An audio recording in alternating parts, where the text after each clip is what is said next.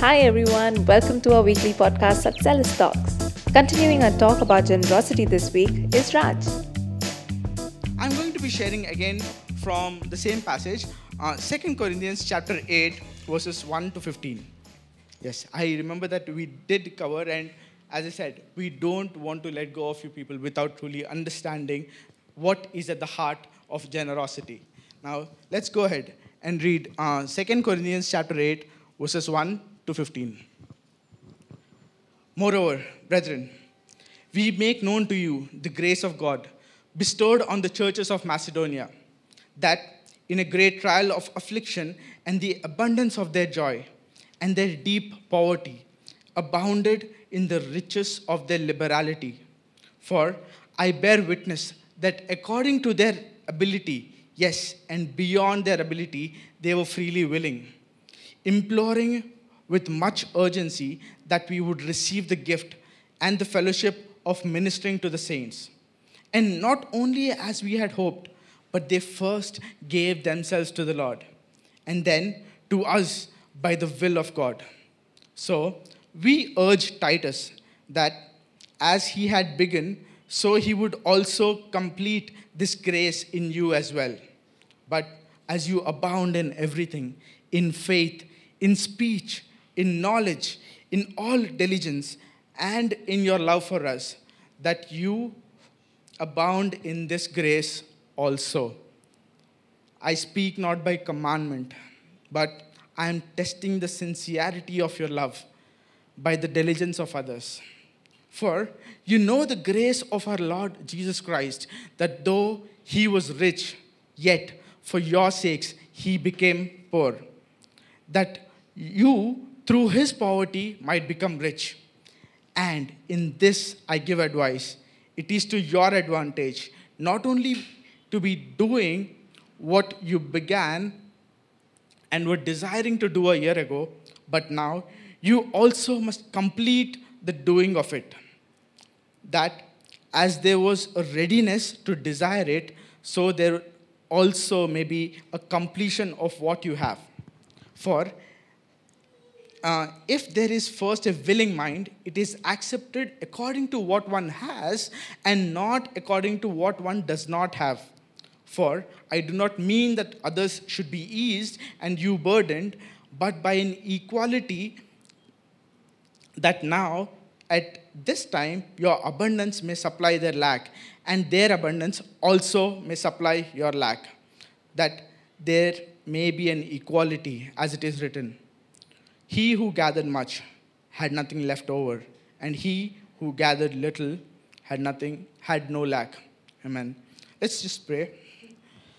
Father God, we thank you for this evening once again, oh Father God, and we thank you for the word, oh Father God, for your uh, saints, oh Father God, who have preserved your word through these generations, oh Father God, so that we could understand and explore the riches that you have in store for us, oh Father God, even today. We thank you for your grace. And as we refer to this uh, scripture passage, oh Father God, reveal your heart unto us, oh Father God. Let our heart and our minds be prepared, oh Father God, to receive uh, what you have in store for us. In Jesus' precious name we pray. Amen. Amen. So, giving a background of this book, uh, book of Corinthians, Paul is writing this letter to the church that he planted at Corinth. This is his second letter, and before writing the first letter of uh, 1 Corinthians, he came across some practices that the church was involved in, which were different from what Paul had taught when he planted it.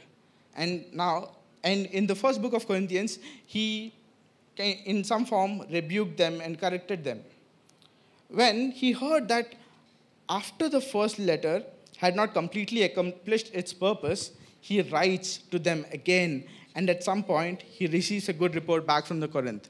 So there's a lot of teaching that is happening in the background. There's a lot of drama that is happening. There's a lot of correction, and there's a lot of exhortation also that is happening in the background in the book of Corinth. Now, uh, to, to just summarize the what the passage is trying to tell you so that you have this at the back of your heads. Uh, Paul is talking on the matter of giving and collection using Macedonian church as an example in the context of their remarkable generosity and their response to needs around them. The Jewish Christians in Judea were struck with famine, and the Macedonian church, primarily Gentiles, responded quickly at that time. We want to bring about the message that giving is a compassionate response to the pressing needs of uh, Judean Christians, bringing out unity between two different uh, people groups. Now, what we'll probably do is we'll try and see how each verse sends out this message in a very clear and strong manner. I believe every word that is written in the scripture has a profound meaning, and when we understand it, that profound meaning will impact our lives in a beautiful way. So let's go back and read, uh, read verses 1 and 2. Moreover, brethren, we make known to you the grace of God bestowed on the churches of Macedonia, that in a great trial of affliction, the abundance of their joy and their deep poverty abounded in the riches of their liberality. Here, Paul is talking about the grace of God that is shown in the churches of Macedonia.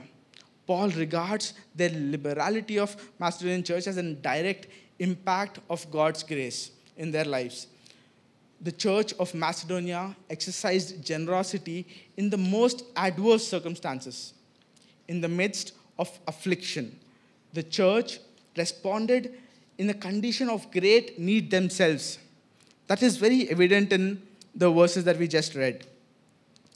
But yet, they were abundant in joy, extremely bad financial situations, and yet they were liberal in their giving. It was the joy that overflowed into their liberality. Right? So let's read how it goes on. And verse 3 For I bear witness that according to their ability, yes, and beyond their ability, they were freely giving. And it's, it's at times, it, it, if we have to just stop at this point and understand that, look, look at all the different parameters and the setup that they were in. They were in need themselves. They were extremely poor, but they were yet so liberally giving, not only giving in their ability, but beyond their ability. So, this nature uh, of giving is kind of ex- uh, expanded a little more in verse 3. They gave beyond their ability and they were freely giving. So, let, so what do you think that compelled those people to be so generous? Where could have they learned all this? Had it been just by their nature, that they were by nature just generous, can we replicate it? In most cases, if someone, it is someone's nature, then probably we cannot replicate, we can only appreciate it.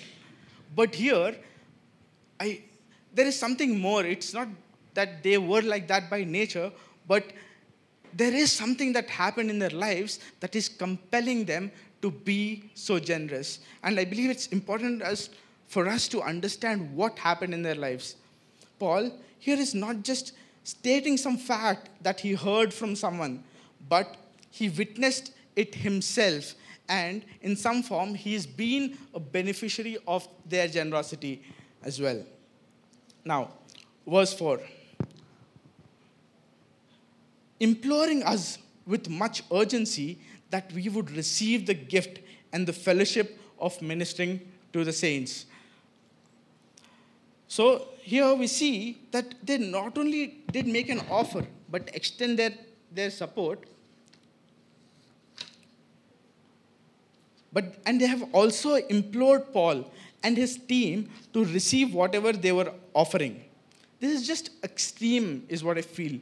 Because when, when we think of giving, we, we just give. At times, the person might say no, and he might not feel, I mean, at times, some people just feel obliged to receive it, and some people say, it's okay, I mean, that's fine. But here, they were not only just giving, they, they were making sure that the other person is receiving because they understood that there was a need. They understood that there was something beyond themselves because of uh, which they were compelled to give. Do keep in mind that they were doing this in the midst of affliction, in extreme poverty, yet overflowing in joy, and yet they were freely giving beyond their ability and they were willing. Their willingness becomes even more apparent in this verse that they not only want to give, but they want the person who is receiving to truly receive without holding anything back. They focus on fellowship and taking part in whatever is going is very clear in the statement. And they also understood the mission and the ministry of Paul and his fellow apostles who were involved in it. And more importantly, they understood the importance of it in great depth and considered it in great value. Now, let's pause for a moment and ask again what really gave them that understanding and what really compelled them to be so radical in their giving and their earnestness to take part in a much larger plan of God. Verse 5. So, and not only as we had hoped, but they gave themselves to the Lord first and then to us by the will of God. So, here now, now we're slowly kind of unwrapping it and we are understanding what really compelled them to be so generous. So, this, I believe, it's like the golden verse of the whole passage. The verse uh, reveals what compelled the church in Macedonia to be so generous in their giving. They gave themselves first to the Lord. This is key. This is, this is at times pure gold and probably even more precious. In so, so if that is the key, then we need to understand in what form did they give themselves to the Lord. Here, I think we can summarize this whole verse probably in this phrase called submit and seek. Submit and seek.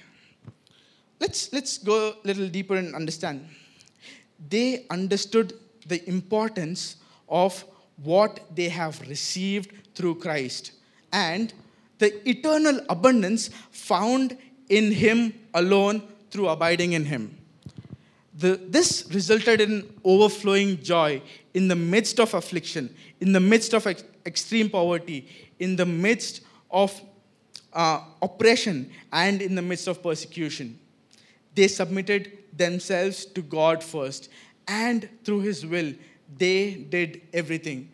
They sought God's will first, and whatever they gave, they gave as an act of submission. And was deemed generous both in the sight of God and in the sight of man. In this context of giving and generosity, we definitely need to understand the manner in which the church from Macedonia gave themselves to the Lord first. Yeah. So last week we learned that generosity is a, com- is a combination of kindness and goodness, which are primarily part of the fruit of the Spirit. Right? Now, what they were following here is God centeredness. That is one of uh, the core values that we mentioned in the beginning. And if that is the case, then, and if kindness and goodness are a fruit of the Spirit, and if generosity is a combination of kindness and goodness, there is no way that we can be generous in our own strength because it comes as a, an outcome of a fruit of the Spirit. So we definitely need to depend on God and rely on the Holy Spirit to teach us to be generous in everything we do and foremost submit and seek. Thank you. So, uh, and now uh, looking at verses 6 and 7. So, we urge Titus that as he began, so we would also, uh, so he would also complete this grace in you as well. But as you abound in everything, in faith, in speech, in knowledge, in all diligence, and in your love for us. See that you abound in this grace also. Yeah. Paul is encouraging the church at Corinth by asking them to abound in this grace also. We have seen that the nature of giving is more than financial and physical form uh, from the state that the Macedonian church was in. Here, we see the characteristics of the church at Corinth. They were not just faithful and of good speech, in, they were good in knowledge and diligent, but they were abounding in their faith. They were abounding in their speech and conduct. They were abounding in their knowledge, and they were also abounding in their diligence towards God. Here, again, Paul is still not calling this a perfect community or a church, but because if you look at his writings in 1 Corinthians, his tone was more of a rebuke in order to correct the church and some of the practices they were involved in. Here, he goes on to ask them, after appreciating them, to abound in the grace of giving also. What do you think uh, Paul was addressing this grace as? Anyone? What do you think Paul is addressing this overall grace that he's talking about? Okay. Yes, absolutely. Thank you, Andy. So, that is the grace that we receive, that we have received everything so freely. And the word also helps us understand that just as give, just as giving was an act of reflecting God's grace, even the other characteristics of faith, good speech, knowledge, and diligence are also a gift of grace, which we have received from God. And we have nothing in ourselves to boast about that we could say that this is something of my own that I have given to someone else. Paul is exhorting them to not only abound in the areas of grace, in few areas of grace, and be content with it, but he is exhorting them to abound in every area of grace. And this is also understood in the context of disciple making, the third value, where and uh, where he he just didn't set up a community of believers and leave, but he's continuously, we see in the overall passage that he's continually exhorting them to perfect themselves in this uh, discipleship. Now, looking at verse 8 I speak not by commandment, but I'm testing the sincerity of your love by the diligence of others. Well, this could be a breather for some of us because if you look at uh, all our core values, God centeredness, there is a command associated to it abide in God. Love your God with all your heart, mind, soul, and strength. If you look at community, love your neighbor as yourself. If you look at disciple making, go, go forth to the, all the nations and make disciples, baptize them in the name of the Father, Son, and the Holy Spirit. But now, if you look at generosity, this is different. But here Paul is saying, he, I don't say this as a form of commandment. But this is, however, true, but Paul does, doesn't just stop there. He, he just goes forth to put a challenge before them that let this grace be a test of your love, your earnestness, and your commitment towards the giver of all good things, and most importantly, let it be sincere, let it be faithful, and let it be out of the knowledge of who God is, and let it be out of complete diligence to the God we serve. Now, he's raising the bar and asking them to act out of what they have been given already and what they have received. Let's keep in mind that the Macedonian church was able to do all these things because of their submission and their uh, submission of themselves to God. Now, verse 9.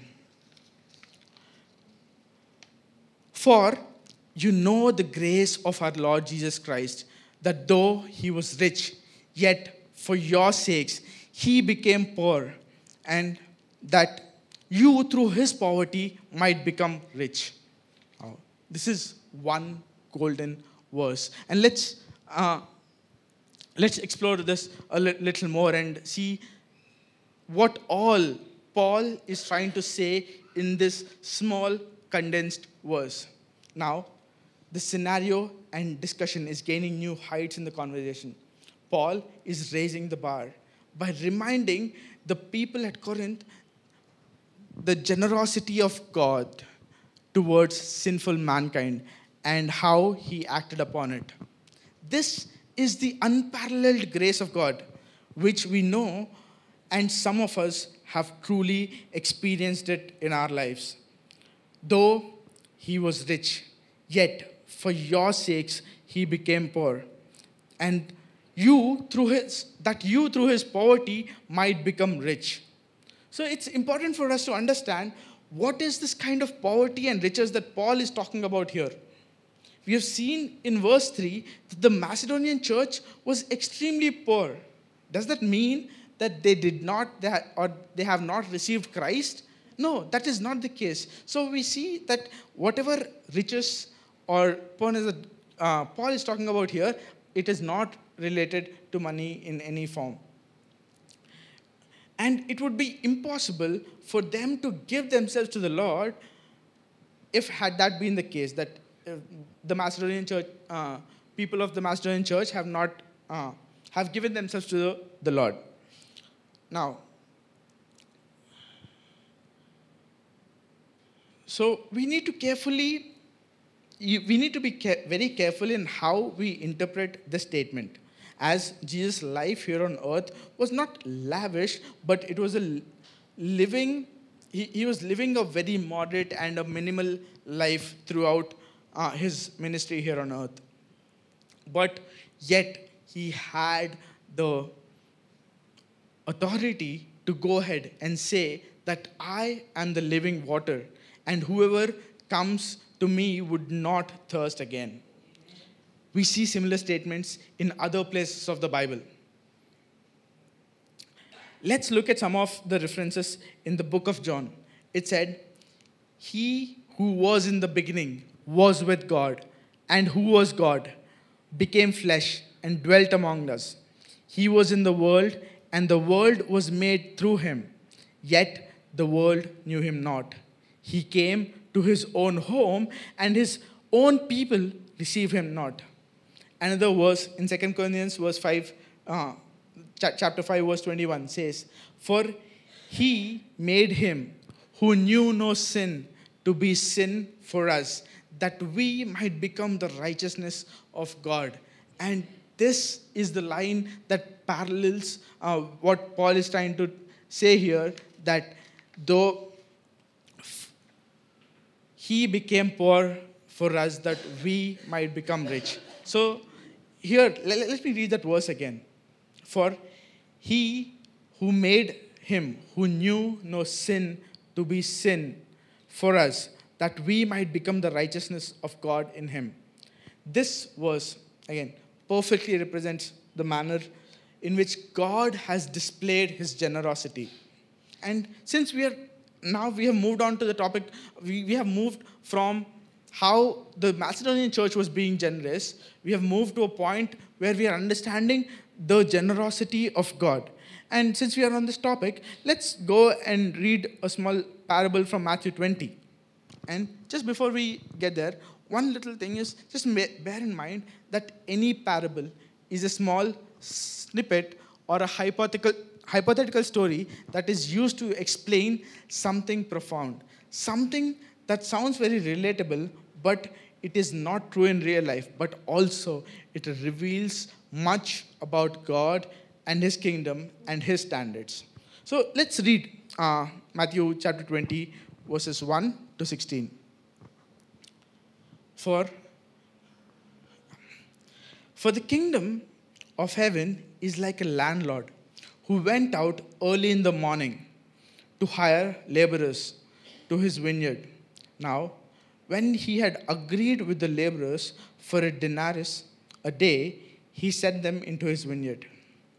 And he went out about the third hour and saw others standing idle in the marketplace and said to them, You also go into the vineyard, and whatever is right, I will give you. So they went. Again, he went out about the sixth and the ninth hour and did likewise. And about the eleventh hour, he went out and found others standing idle and said to them, Why have you been standing here idle all day? They said to him, Because no one hired us. He said to them, You also go into the vineyard, and whatever is right you will receive. So, when the evening had come, the owner of the vineyard said to the steward, Call the laborers and give them their wages, beginning with the last to the first. And when those who came were hired about the eleventh hour, they each received a denarius. But when the first came, they supposed that they would receive more, and they likewise received each a denarius. And when they had received it, they complained against the landlord, saying, These last men who worked only for one hour, and you have made them equal to us who have borne the burden and the heat of the day. But he answered to them and said, Friend, I am doing you no wrong. Did you not agree with me for a denarius? Take what is yours and go your way. I wish to give this last man the same as to you. It is not law, is it not lawful for me to do what I wish to do with my own things? Or is your eye evil because I am good? So, the last will be first, and the first last. For many are called, but few are chosen. Yeah. So, this is a parable, a fictional story, trying to make a profound point here. It, it is important for us to understand in what context is Jesus, uh, has Jesus uh, mentioned about this parable. At times, we tend to read certain verses or portions of the Bible out of context. It is, it is let, let me just put uh, an, a very vague or a crude example of understanding why context at times is very important when we read through the scriptures. Just, just imagine this case that uh, you're just walking on the road and you just come across two strangers. You don't know either of them. You just go ahead and you just overhear some conversation. And you just hear a part of it and you suddenly kind of start talking amongst them and you start giving them advice. Wouldn't that be awkward? Not just awkward, we, someone might completely misunderstand that conversation because they have heard only a part of the conversation. And if we are probably trying to be little more bold and give them some suggestions, they might, we might get trashed for probably if the suggestion is very inappropriate in the context we have understood it. So, and but here, when, when we do this in, in case of Bible, uh, when we root, when we do this, the same thing in, in case of uh, reading the Word of God, definitely we will not get trashed, but I believe there's a higher risk here of misunderstanding the Bible and leading us to believe what the Bible is not saying and probably which more likely could be a lie in itself. So, hence, it is important for us to understand in what context was this parable told. So, in this case, we are looking, so the background here comes from the chapter just before this, that is chapter 19 of Matthew. We have a rich young ruler who walks up to Jesus with a very interesting question. And I'm sure the question that he asked, uh, we would have probably asked in one or the other form. and probably even for the people who have believed in God has asked this question, and even the people who probably have not believed in God must have asked this question in very philosophical uh, terms. His question can be far- paraphrased as this: that what must one do to find favor in God's eyes?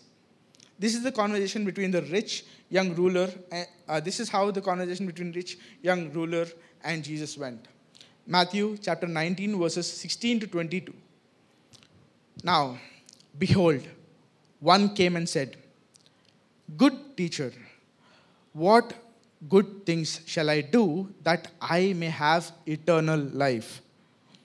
He said to him, Why do you call me good? No one is good but one that is God. But if you want to enter life, keep the commandments. And he said, Which ones? Jesus said, You shall not murder, you shall not commit adultery, you shall not steal, you shall not bear false witness. Honor your father and your mother, and you shall love your neighbor as yourself. The young man said to him, All these things I have kept from my youth. What shall I do? What shall I still lack? Jesus said to him, If you want to be perfect, go sell what you have and give to the poor, and you will have the treasure in heaven. And come, follow me.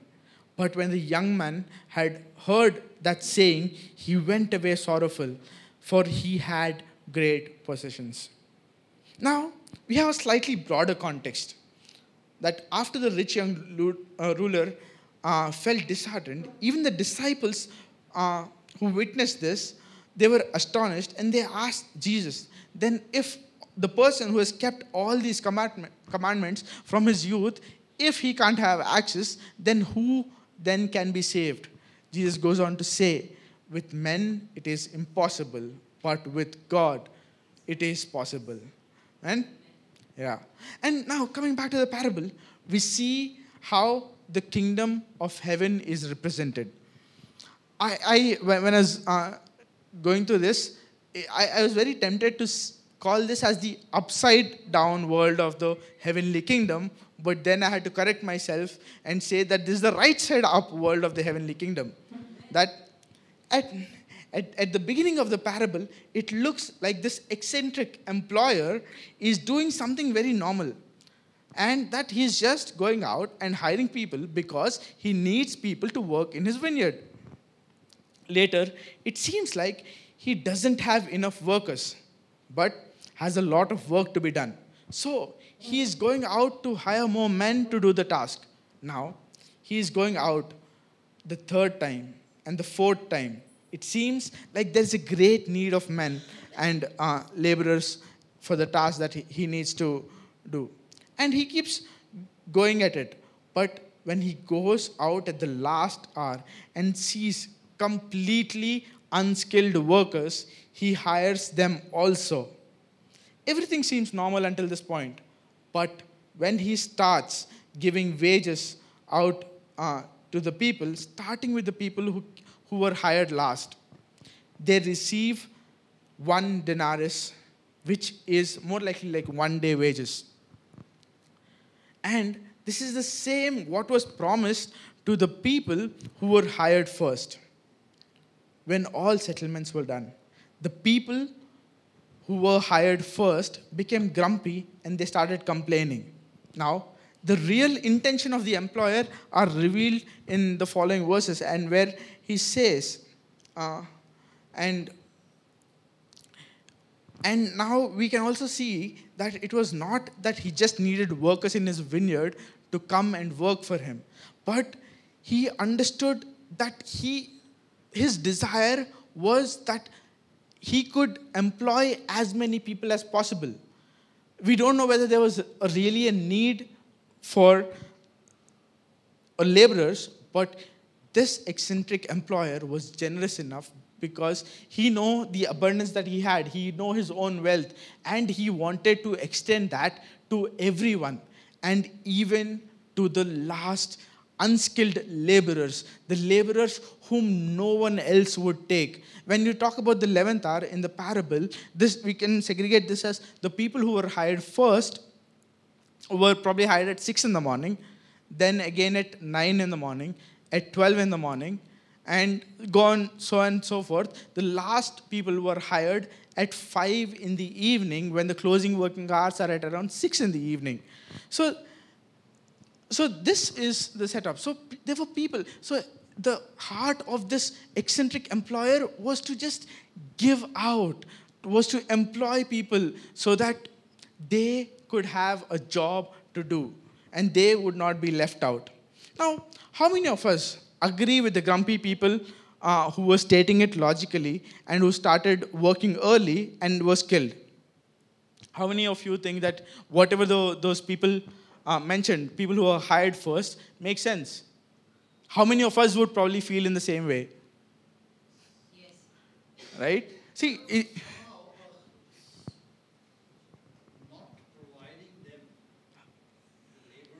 Hmm. The remuneration on pro rata basis. Hmm. I don't think would be applicable as of today.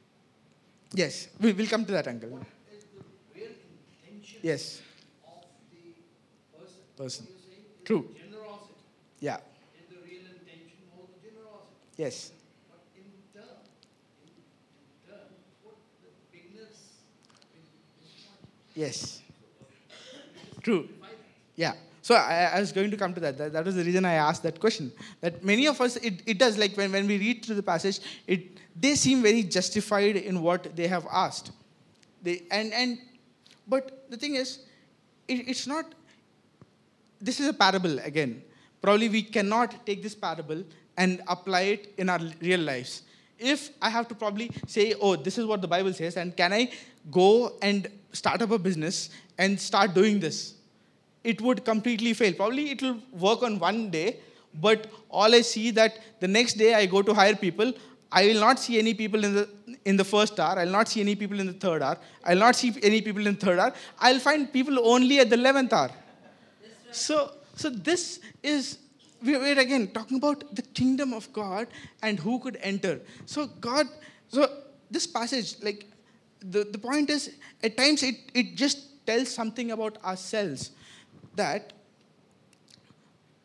though we all have been saved by grace, at times our mindset is still under law, where we look at fairness.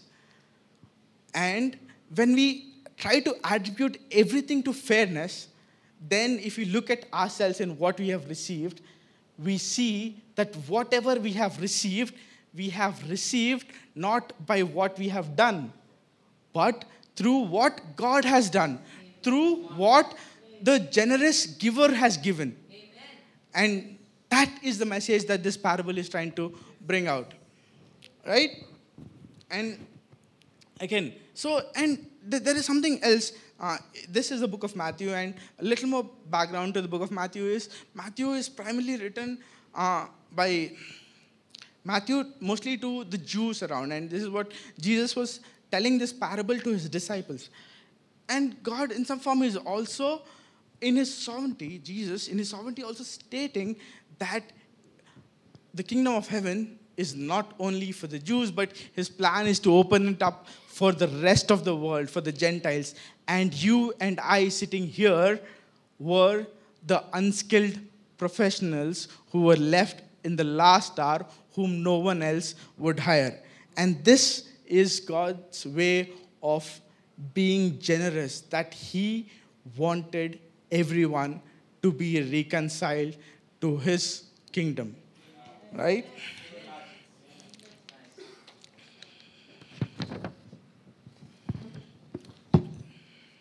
And let's look, since, since we now we understand we can relate more to the unskilled workers, imagine what if this eccentric employer, this generous employer, would have not done what he had done. We would have been more likely, those unskilled employers would probably have not found any job, would have probably gone back home empty handed. They would have probably gone, slept hungry and they would have been nothing for them to feed their families, but only because of the generosity of this man, they had a chance to do anything in life. They had some hope for them for the future. And this, as much as this is a compelling story of the kingdom of God, which is also reflecting the generous nature of God, what God did is, in reality, is far more greater. And what is presented in this parable. So let's let's look at what this, this is as, as, we said this is a parable this is a story. This is something parallel to what he has done.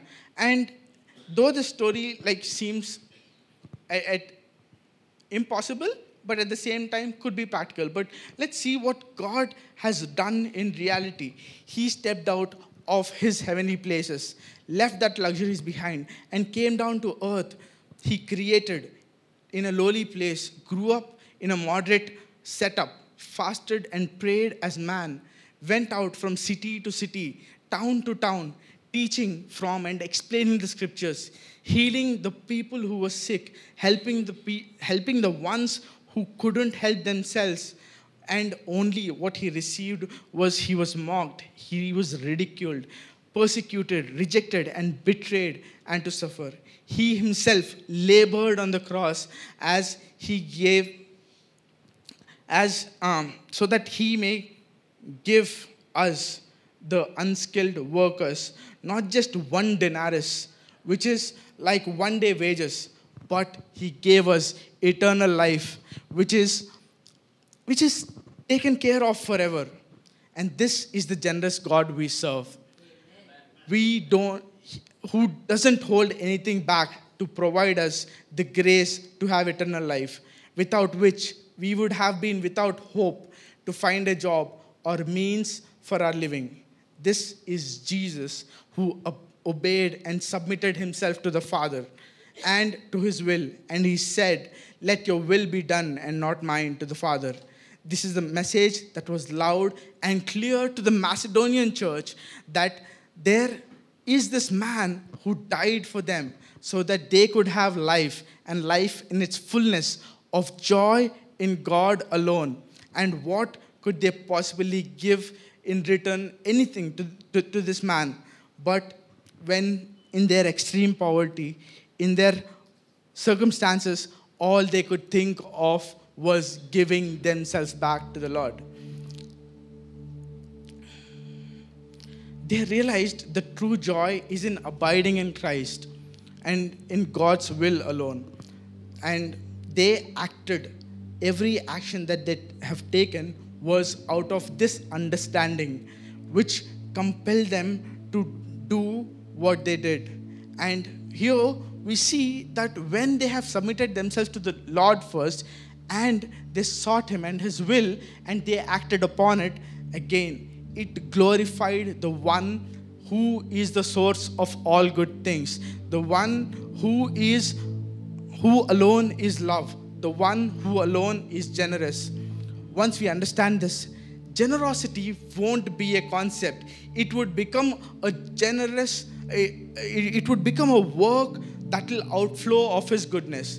And we'll see the generosity of God working in your life and through your life. Now, here we see in the, in the message of the cross that through God's generosity, we are forgiven. And through this generosity, we forgive others. And it is the generosity of God that compels us to love. It is the generosity of God that convicts us of our sinfulness. It is the generosity of God in the message of the cross that enables us to forgive the ones who have done wrong, who have wronged us. And it is the generosity of God that confirms us to the image of Christ. Now, we have a chance to understand the generosity of God and what we have received, and the understanding that we deserve nothing. In turn, we have become only the benefactors of God's goodness and His generosity.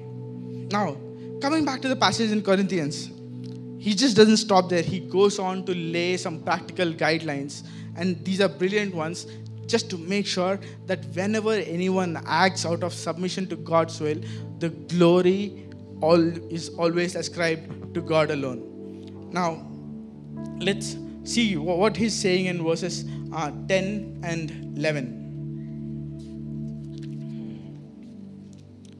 In verse 10, and and in this I give advice. It is to your advantage not only to be doing what you began and were desiring to do a year ago, but now you also must complete the doing of it, that as there was a readiness to desire it, so there may also be a completion out of what you have. So we see that he first asks us not only to be earnest in our attitude of giving, but also to go ahead and put it out in action. And also remember that before we even think of this, give yourself to the Lord first and in the reading of the scriptures and to his will.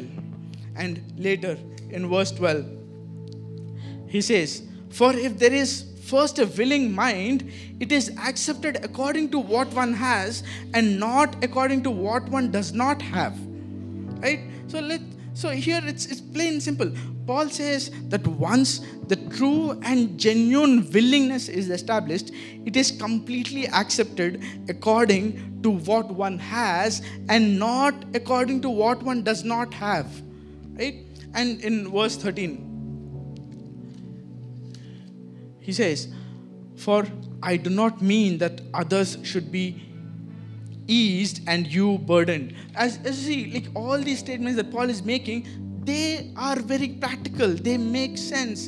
But again, for us to even come to this point of uh, working these out in our li- lives, he is already set up that prelude, what we need to do even before we get to this point.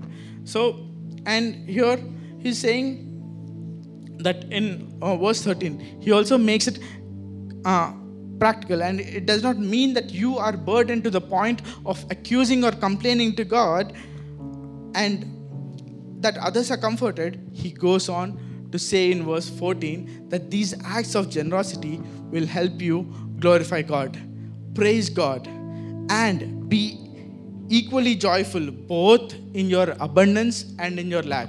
That, that is very clearly said uh, in verse 15, uh, sorry, verse 14. Uh, but by an equality that now at this time your abundance may supply their lack and their abundance also may supply your lack that there may be equality so here is saying that it doesn't matter whether we are understanding once we understand the message of the cross once we understand the message of this generous God who has done so much for us, even in our limited understanding, if, if our ID, mindset is stuck in abundance or in lack, in both places, we will be able to equally praise God and glorify God and worship Him through all that. We have the abundance of grace and peace and joy in Christ, and that is our inheritance all good things are in Christ and in Him alone. These good things are far more precious than gold and silver and precious stones, nothing that the world could offer. His mercies are new every, every morning, and His love never fails. Once we understand what we have received in Christ, which is far more valuable than one denarius, one day wages, one month's salary, one year's salary, or even a lifetime of wealth, we would be able to give generously, us, give ourselves generously back to the Lord. And we will seek His will. We will seek Him for who He is. We will glorify Him. We will worship Him and praise Him with all that we have and with all that He would give us let whatever comes out of your submission and His will break the boundaries of human understanding of generosity, that God alone is glorified. You must, we must always, uh, we, we will start seeing ways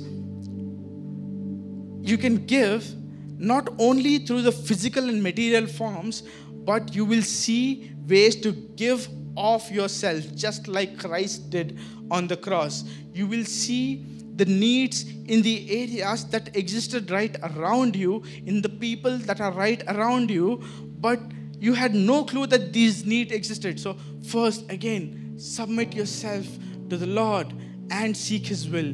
He will reveal what He has placed around you. He will also build the understanding of abundance that He's placed in you, and He's also give an understanding of the lack that is placed around you, that you might reveal His generosity in, in, in the world. And as much as now, in, in towards the conclusion, I, I know we've been doing all this value series, right? And and so, something we would just like to say that as much as we've been talking about these values, these values wouldn't mean anything if it doesn't have the truth in them. These values would merely be a wrapper in which the truth is being served. And this is the truth that God so loved the world that he gave his only begotten Son to be put to death on the cross that whoever believes in him may not perish but have eternal life. He who has no sin was made sin for us so that we might become the righteousness of God in him. You take this truth away, and the wrappers, all these values become pointless. So it's important for us to ho- uphold this truth at the center of each of these values and, and let this settle deep in your hearts that we may be humbled before God. So just let, let me just share a small story with you and and that I recently heard from a pastor online. And and to be honest, I'm sincere, I sincerely apologize that the story is centered around money. But generosity as we've seen is generosity as we've seen is far more than money. But the, the best example that I could probably come across is centered around money. And uh, again, as I said, I apologize. But I hope that it does not remain about money by the end of this testimony. And this is the testimony of the pastor from his church at a point where they were in a deficit of $150,000. They didn't owe that money to anyone, but they spent the amount of money more than what they had budgeted for. Few days before this, they felt that God was leading them to support few missionaries' education, about 45 missionaries and needed a substantial amount for that. Only the lead pastor, the finance guy, and one more guy from the board knew of this information that they were in a deficit of $150,000. The church did not know. None of them. they, are a huge church. And out of all these people, probably less than 0.5% people of the church knew about this. They didn't share about this deficit with anyone. And apparently, they have a policy not to talk about the financial needs to larger congregation, believing that God will provide. It was the 31st of December, and they had to arrange for the education fees for these missionaries by about the 1st or 2nd of Jan. So, on 31st of December, the pastor was studying the Bible and lifting up his prayers to God uh, and all the things that he's been troubled with. He heard a knock on his door. He opens the door and sees the finance guy. He's standing there with teary eyes. And the pastor asked him, What happened? The finance guy tells him that they just received a check of $60,000. Okay? The pastor didn't say much. He thanked the finance guy for the information and he went back into his room and started studying and praying he heard the knock on his door again. He opened the door and saw the finance guy with the same teary eyes, but this time his voice was trembling. He said, We have received $90,000. The pastor asked, So it's 60 and 30, so total of $90,000. The finance guy replied, saying, No, one check of $90,000. Okay, the pastor thanked the guy for the info and he went back into his room to continue to study the Bible and pray. He heard a knock again. And when he opened, it was the finance guy again. And he said, We have we have a check of $60,000. The pastor said, Yes, I know, you already told me that. To which the finance guy responded by saying, No, this is another. And by the end of the day, they had $326,000 in their account. When in the beginning of the day, they had a deficit of $150,000. But here is the thing here is what the pastor had to say. And in his words, he says, The more you cut yourself off from what is physical and what any man can provide, then you will see the hand of God. Then you will truly witness the generosity of God.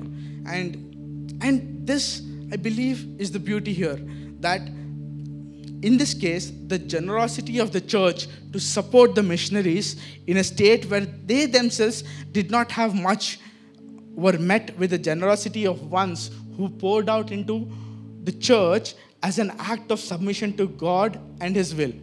The church does not know who these people are, but both of them praised and glorified the one who deserves it all. He praised, we praise Him both in our abundance and in our lack, because in whom we trust, He alone is faithful. In conclusion, let me summarize this in three statements that understand the riches and the abundance that you already have in Christ.